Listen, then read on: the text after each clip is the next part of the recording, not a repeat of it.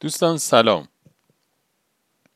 میگن برای اینکه دل پدر و مادر یا به دست بیارین به بچه هاشون محبت کنین، چون اونا بچه های خودشون رو دوست دارن و به همین خاطر کسی که به بچه هاشون محبت کنه رو هم دوست خواهند داشت. نیمه های شب بود. صدای مرغ یاحق ساعتها بود که از دور می اومد. هدهد که بالای درخت از شنیدن صدای یاحق مست بود گفت: خدایا امروز میخوام فقط برای تو بخونم. خدا پاسخ داد: مگه تا حالا برای کسی دیگه ای میخوندی؟ هدهد که از این جواب جا خورده بود تا اومد چیزی بگه خدا ادامه داد: حالا مهم نیست، بگو ببینم چی میخوای بخونی؟ هدهد گفت: راستش هنوز نمیدونم، ولی میدونی داشتم به این فکر میکردم که تو همه عالم رو عاشق آفریدی. هر کدوم از مخلوقات تو رو که دیدم کاری که میکرد برای خودش نبود، برای دیگران بود. مثلا رودخونه که از این همه آبی که با خودش حمل میکنه خودش استفاده ای نداره، یا مثلا درخت اگه میوه‌ای میده برای خودش که نیست، یا خورشید مگه از گرمای خودش استفاده میکنه، یا ابر مگه برای خودش میباره، یا گل مگه برای لذت بردن خودش عطر زده. همه اینا دارن یه حالی به دیگران میدن. خدا پرسید: میخوای چی بگی؟ هدهد گفت: میخوام بگم که اونها رو تو اینطور آفریدی، چون خودت هم همینجوری. بعد یه فکری کرد و پرسید: به نظرت همین نغمه خوبه که امروز بخونم؟ خدا جواب داد: خیلی خوبه، فقط بذار یه چیزی رو هم من بهش اضافه کنم. من فقط به یکی از مخلوقاتم اجازه دادم که اگه خواست خودخواه باشه. اون هم آدمیزاده.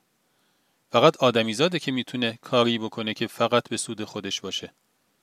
ولی خب خیلی از آدمام هستن که عاشقن. اونها بخشی از زندگی و دارایی خودشون رو برای غیر خودشون صرف میکنن. بعضی از اونا عاشق گل و درختن.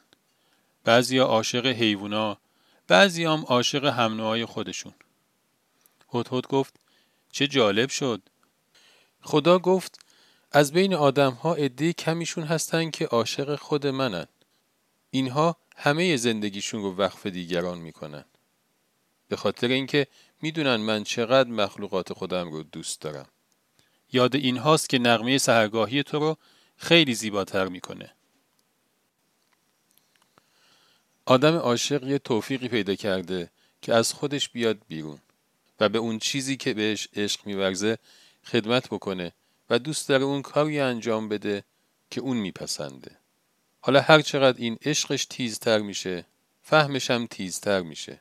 بهتر میفهمه که اون عشقش از بین چیزایی که دوست داره کدوم یکیشو بیشتر دوست داره. پس همه توانایی و دارایی و وجودش رو میذاره روی اون بخش.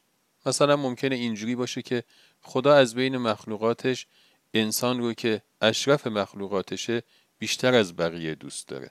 خب اون هم همه توانش رو توی خدمت به انسان‌ها میگذاره. باز هم فهمش که تیزتر میشه، میفهمه که خدا از بین دنیا یا آخرت انسان‌ها آخرتشون رو بیشتر دوست داره. باز هم این فهمش رو میاره توی عملش. همه وجودش رو میذاره برای خدمت کردن برای آخرت انسان‌ها. یه همچین شخصیتی توی عمل نشون میده که خدا رو خیلی دوست داره. خب معلومه خدا هم اون رو خیلی دوست داره. خدا نگهدار.